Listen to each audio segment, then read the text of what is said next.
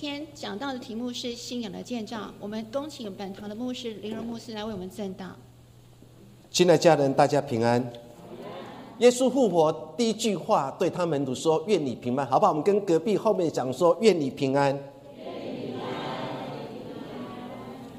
我们再次来做一个祷告。亲爱的父神，谢谢你在这个害怕的年代当中，当平安出现在我们生命当中的时候，我们真的感受到神你的怜与我们同在，神你的祝福与我们同在。让我们在这个害怕的年代当中，依然靠主而得胜，也让我们每个家人开始上班上课之后，让我们心平安，因为我们相信神你会护卫我们，你会保护着我们，让我们出入都蒙福。耶稣，谢谢你，特别也为在中国大陆或是世界每个角落当中，正因为武汉肺炎而引起疾病的人，求神医治他们，也让他们的身体早日恢复健康，也让整个疫情能被控制，让每个生活在这个地球村的每个人心里有平安。耶稣，谢谢你，我们将祷告奉耶稣的名，阿们。我们是不是曾经经历过人生很多场的风暴？我的印象当中，我的同学，我们高中国中的时候，当时我们是人力分班，我分在第一个好班。我班上有一个成绩非常好的，学校把所有期待都放在他的身上，认为他一定可以考上建国中学。为什么？因为每一次的班级的比赛当中，或是考试当中，他总是不是第一名就是第二名。所以你可以想象，他对自己也非常有信心，他认为他一定可以考上建国中学，而且他也非常努力的读书，几乎没有任何娱乐，几乎没有任何活动。他每天回到家里就是读书读书读书，然后回到学校考试考试考试。所以他认为3年后他一定可以考上他心中的第一志愿建国中学。经过3年努力，我这个同学也真的很努力，因为真的是在我们班上都是第一名的，很少他会掉到第二名。所以老师，所有科任老师也认为他一定可以考上建国中学。就没有想到在那一次考试当中，他非常失常，而且考得非常的不好。他后来考上了中正高中。当他放榜之后，其实对他的人生是一个很大打击。怎么打击？因为当大家知道他考上中正高中的时候，第一句话就是怎么会这样？不可能的，是不是看走眼了？因为大家都认为他一定可以考上。我这个同学，当他放榜之后，他开始沮丧，而且非常的沮丧。他开始就是不吃不喝，甚至也不理头发，也不跟别人接触，因为他让他自己的生命当中遇到一个这么大的风暴，他无法去适应他所面对的一切。其实我这同学经验或许只是我们人生当中一个小插曲，其实我们每个人都会经历人生不同的风暴。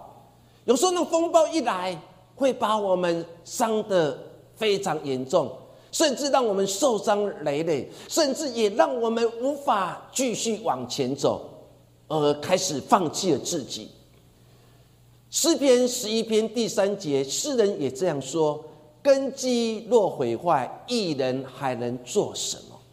诗人很清楚在告诉当时的所有以色列百姓，包括他自己，若是你信仰的根基毁坏了，纵使你是个义人，你还会跌倒。所以他还强调一个非常重要一件事情，就是建立好的根基。所以亲爱的家人，当我们重新进入我们的信仰的生活里面，当我们重新的面对新的一年当中，我们教会今年主题叫做信仰扎根，生命的建造。这个主题其实在教导一个很重要的观念，就是建立好一个信仰的根基。若我们的信仰根基毁坏的时候，其实我们还能做什么？若我们对政府没有信心，我们发觉我们就开始抱怨了；我们对家庭没有信心，我们就会逃离这个家庭；若我们对公司没有信心，我们就赶快离职辞职，赶快找另外一个好的公司。所以一个信心的根基若是崩溃的时候，其实我们常常就会自暴自弃。所以成为一个基督徒最重要的就是建立好一个信仰根基。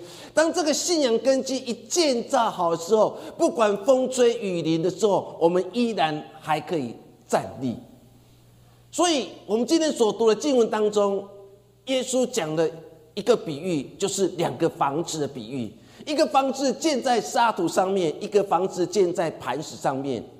当我们要读这段经文当中的时候，我们必须往前看第7章。为什么耶稣会讲这个比喻？而且耶稣讲得非常清楚，你们若没有去行的话，你们就像把房子盖在沙土上面。耶稣讲了一个非常重要的真理，就是听道理最重要的目的不是只有听而已，而且要去行出来。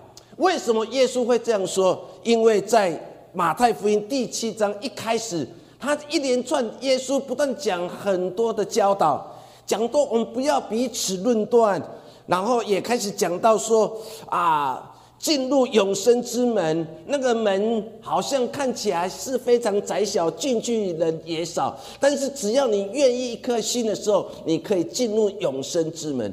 耶稣也继续讲两种果树的比喻，他说好树结好果子，坏树结坏果子。当你好好去读第7章一读下去的时候，耶稣讲了一个很重要的，说你们听了那么多的教导，你们了解这么多，你们可以做了多少？所以耶稣讲这个比喻，耶稣在讲这个比喻当中，其实耶稣很有意思的。我们大家都知道，我一定要把房子盖在磐石上面啊，谁会把房子盖在沙土上面？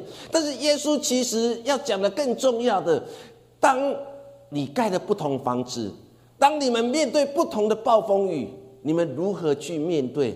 若你们根基不稳固的时候，你们就是把房子盖在沙土上面。所以今天要透过这段经文当中，有几件事情要跟大家一起分享。第一件事情，人生的暴风雨。圣经当中说得非常清楚，他说有一个耶稣讲的人把房子一个盖在沙土上面，一个盖在磐石上面。但是他们同样的面对的同样的情形，就是雨淋、水冲、风吹，而且多是把那个房子正面去撞击。当你去读这样的经文当中的时候，我们过去很少会去读雨淋、水冲、风吹撞着那房子，耶稣到底在讲些什么事情？其实好好去了解的时候，耶稣是很有智慧的人。他在讲雨淋，雨淋是什么意思？就是那个压力从上面而来。水冲呢，水冲就像水一样从下面而来。风吹呢，风吹不可能只有从上从下，它是从四面八方来。那代表什么？代表那个压力有时候从上而来，有时候从下而来，有时候压力从四面八方而来。他们只有一个目的，就是把所有精力撞着那房子，企图把那个房子给摧毁掉。耶稣在讲这个比喻当中，如果你去读这样的经文当中，你的心有很大的反省。原来在我们生命当中，我们都会面对不同的人生风暴。有些人的压力从上面而来。我们在座很多人在上班，我们在上班的过程当中，我们常常会面对什么？面对着从上面，从我们前面的经理、副理、处长或科长那个压力而来。当那压力来的时候，有时候我们就无法去承受。有时候当我们被骂的时候，我们就会流眼泪。当我们有时候被骂的时候，我们就开始烦恼说我的工作是不是不保了。所以我们常常会面对从上而来的，我们有时候也会面对从下面而来的压力。有时候底下人常常会批评你，怎么当老板的？你怎么当领袖的？你怎么当经理的？你这么不会照顾我们，你不值得成为一个领袖。从这样的经文当中，世事也提醒我们，我们有时候也面对从下而来的压力。但更重要的，我们常常面对四面八方而来的压力。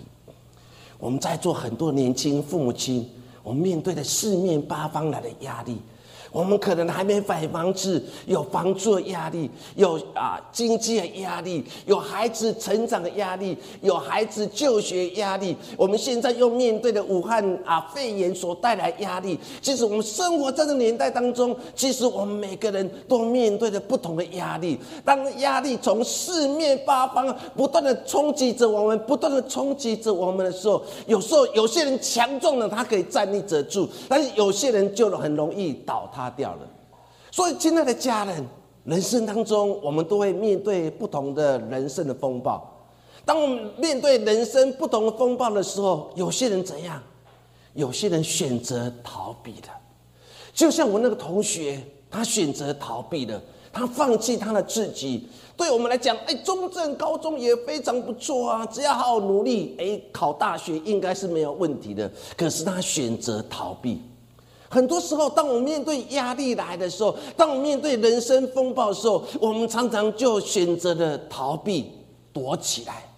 我们开始埋怨了，神啊，你没有关心我，神你没有照顾我，神没有赐我们，为什么别人都不会遇到，为什么偏偏是我遇到？神啊，你为什么只照顾他不照顾我？神啊，你为什么只爱他你不爱我？所以我们常常面对人生突然而来的风暴的时候，我有些人就选择逃避了，因为他害怕，他不愿意去面对的。所以你可以想象，当他被诊断，他可能从武汉回来，他为什么要到处逃跑？因为很害怕，害怕被隔离，害怕大家会排斥他，所以他选择逃避。能逃就尽量逃，这是人生必然的反应。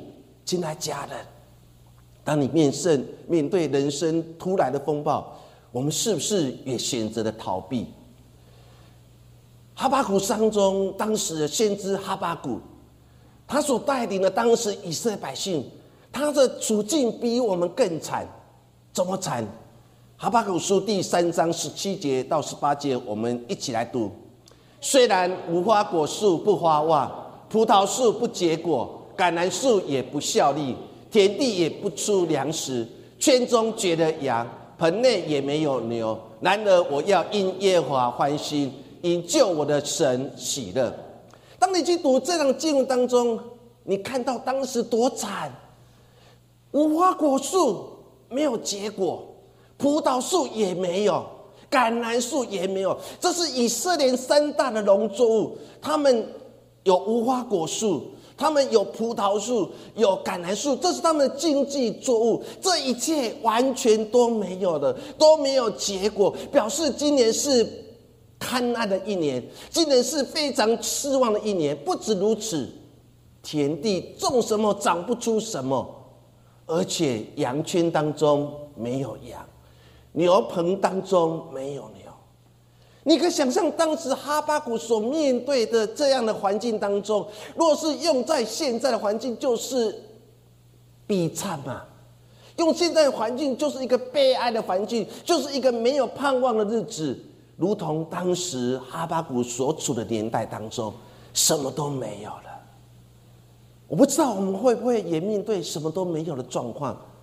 当有一天你急需一笔钱，当你要去领的时候，当你提款卡一放进去的时候，忽然跟你讲说存款不足的时候，你成为家人的你一定心里非常害怕，该怎么办？什么都没有，房租付不出来，贷款付不出来，孩子的学费付不出来的时候，那时候你所面对的压力就如同人生的风暴一样。当时哈巴谷不是如此吗？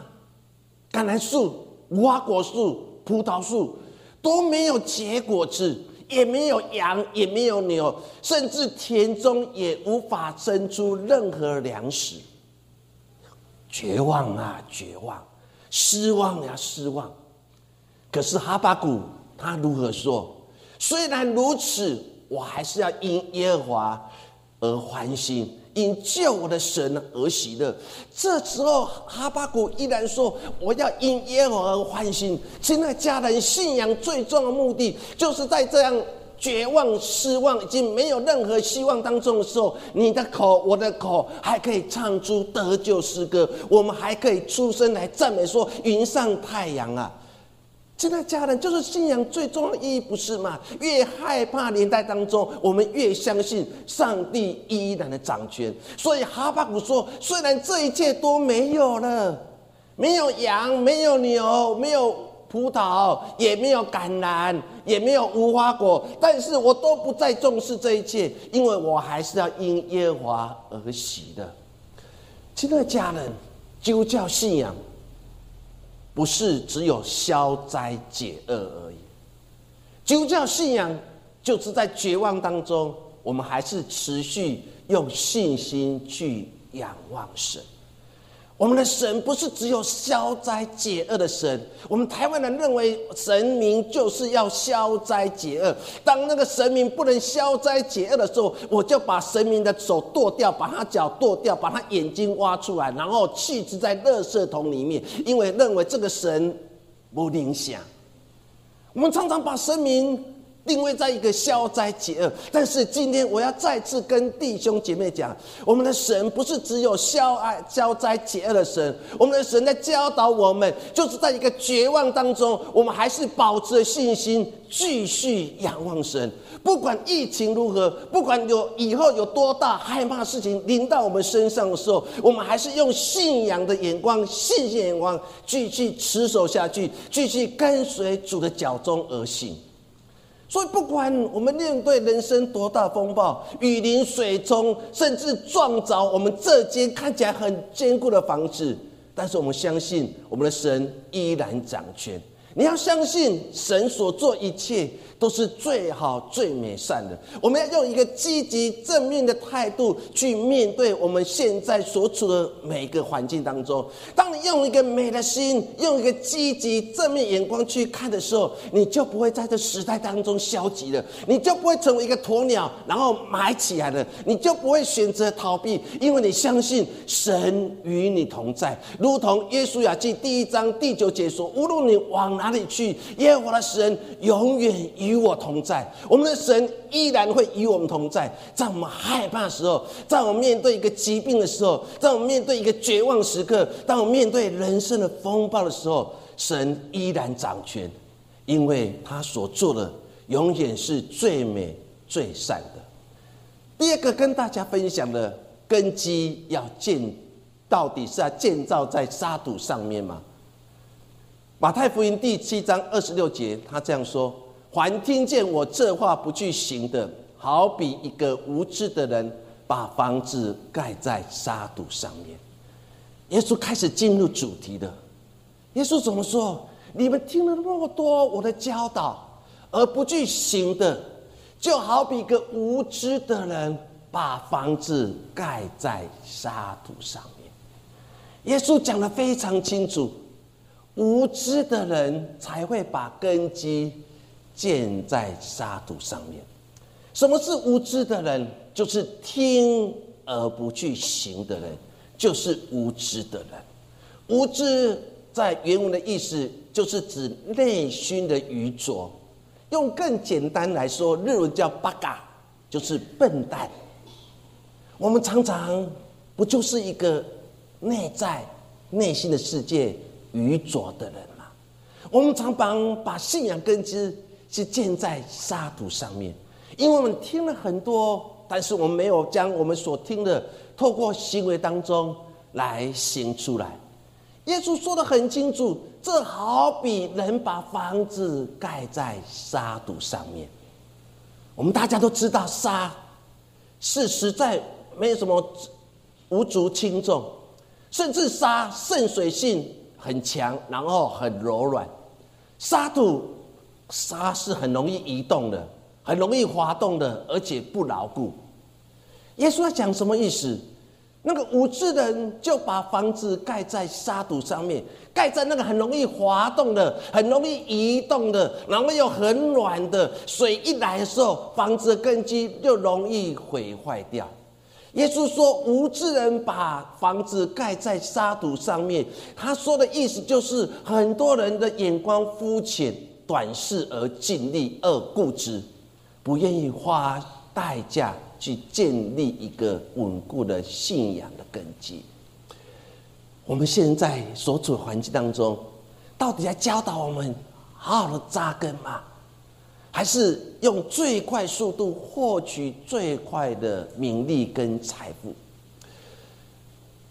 我印象很深刻，当我开始在家里学习工作的过程当中，我爸爸总是会讲一句话说：“一步一脚印。”他总是会教导我做什么事情要一步一步来。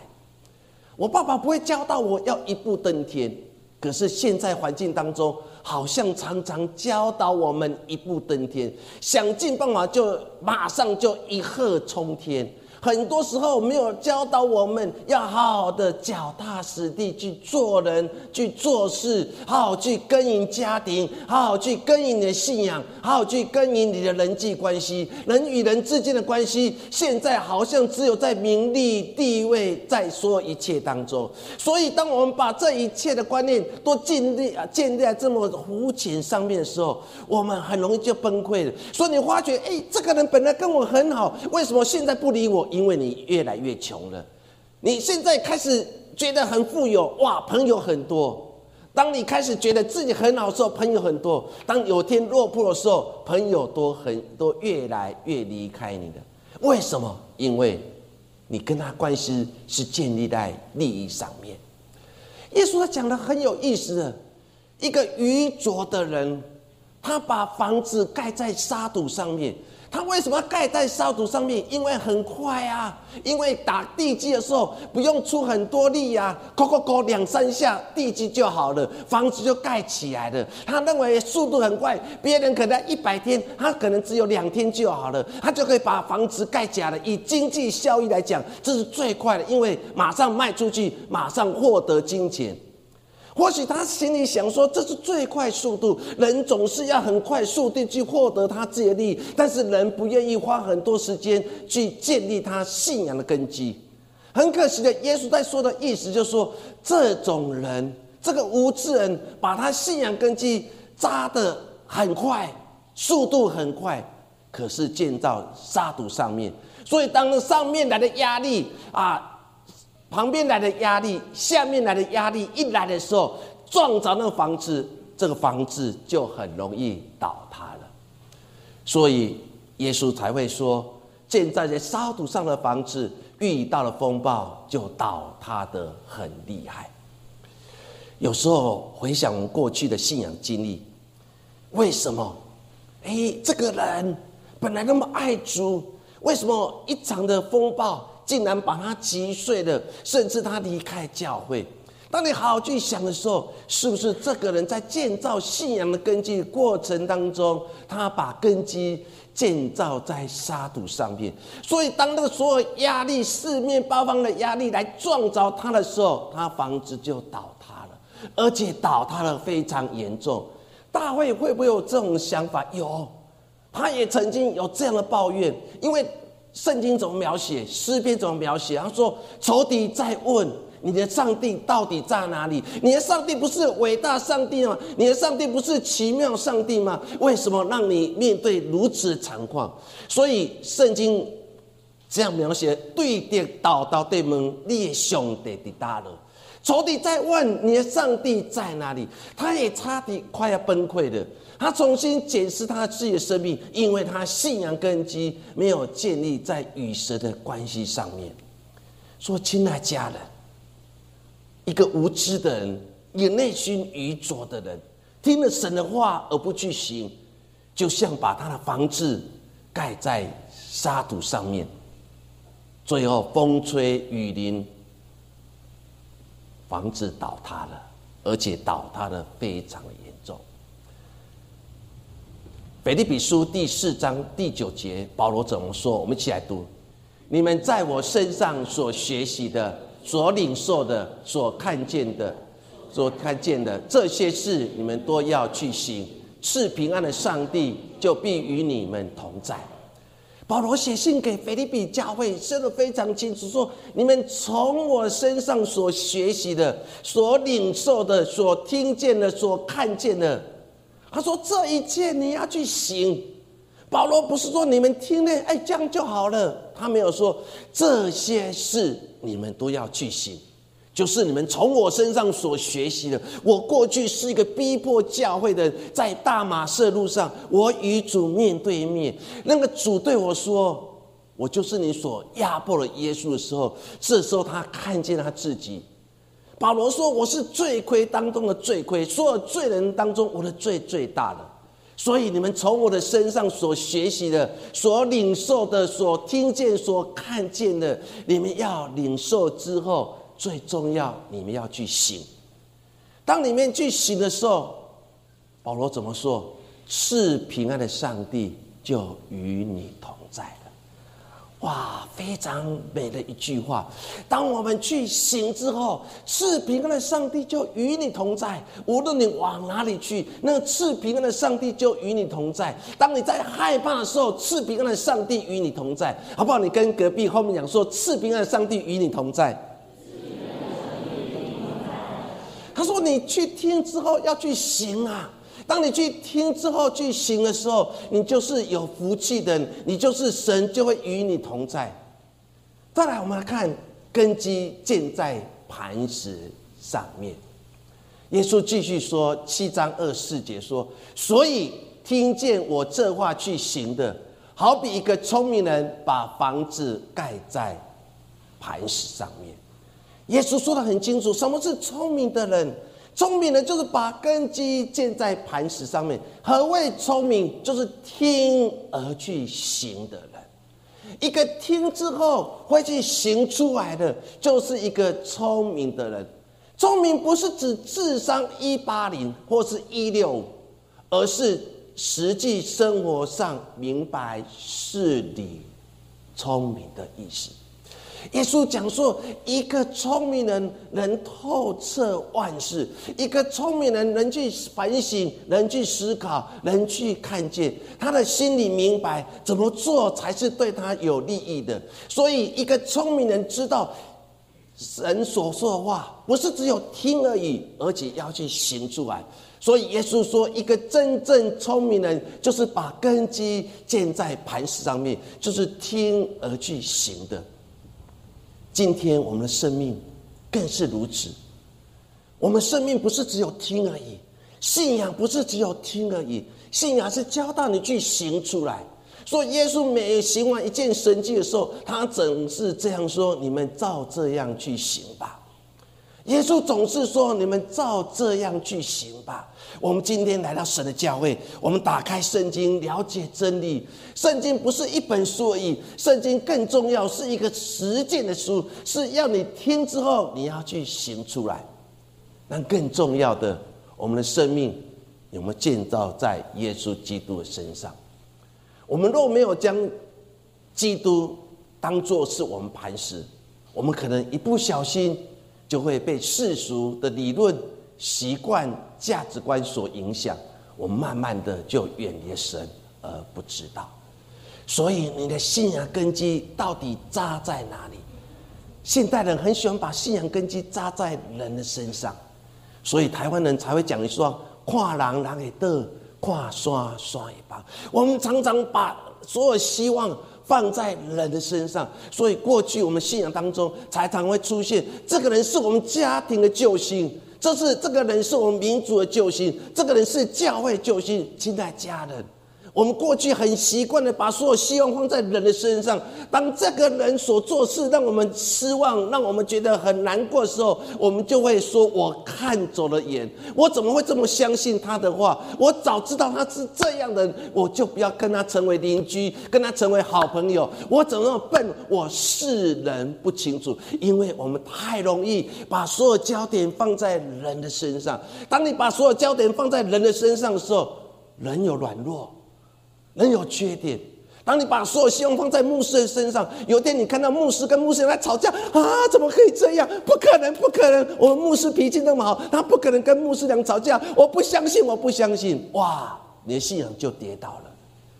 信仰不是扎根在人的身上，因为人有价值观，人口常常会被世俗所影响，人有自己的习惯。哇，有一天你看到牧师长穿西装，那站在讲堂上面教导人，哇，他是一个 holy 的人，是一个很深的人。有一天你在吃饭的时候，忽然看到牧师走进来，他还没看到你，然后你看到牧师在开始挖鼻孔，啊，怎么可以这样？他是一个神圣人，我可以挖鼻孔，我不相信，我不相信。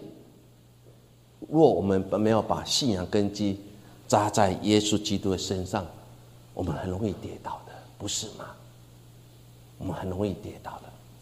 所以我们信仰根基不是在人的身上，而是在耶稣身上，因为耶稣就是磐石。信仰根基是耶稣基督，是神的话语。我们的根基是神他自己，他是我们整个生命的源头，是信靠他的人，我们都可以会圣洁，没有瑕疵，活出盼望，活出美好生命。信仰根基就是我们信仰磐石，是我们一生的依靠跟生命建造基石。所以亲爱家人，把人的眼光转化成神的眼光，把你过去把所有期待所有焦点放在人的身上，你开始移转放在神的身上。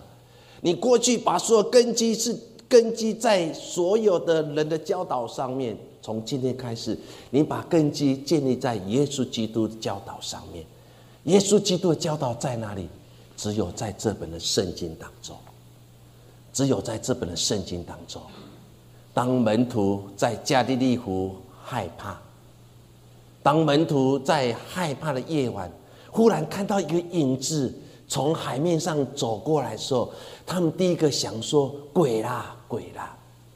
因为犹太人认为海是撒旦所居住之地，所以当他看到一个黑影从海面上走过来，他们第一个想象那是鬼，从小被教导那是鬼啦，那是魔神啦啦，他心里就害怕，他们大声喊说是鬼怪，是鬼啦。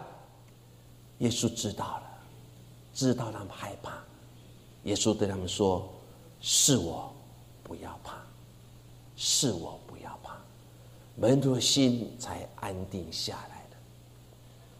门徒把所有的根基建造自己的过去的经验，过去父母教导经验，海起风浪是撒旦作祟，海面上骑的一个人那是鬼怪，因为父母亲过去就这样教导他们，所以他们尽量不要靠近海，就不要靠近海，他们不会在夜间当中去海面上航行，因为害怕，因为怕出现了魔鬼撒旦来控制他们生命，那是一个撒旦所居住之地。过去他们把所有信仰经历就放在那个地方，耶稣再次扭转他们的想法，不，那不是黑暗之地，是我掌控之地。所以耶稣才会对门徒说：是我，不要怕。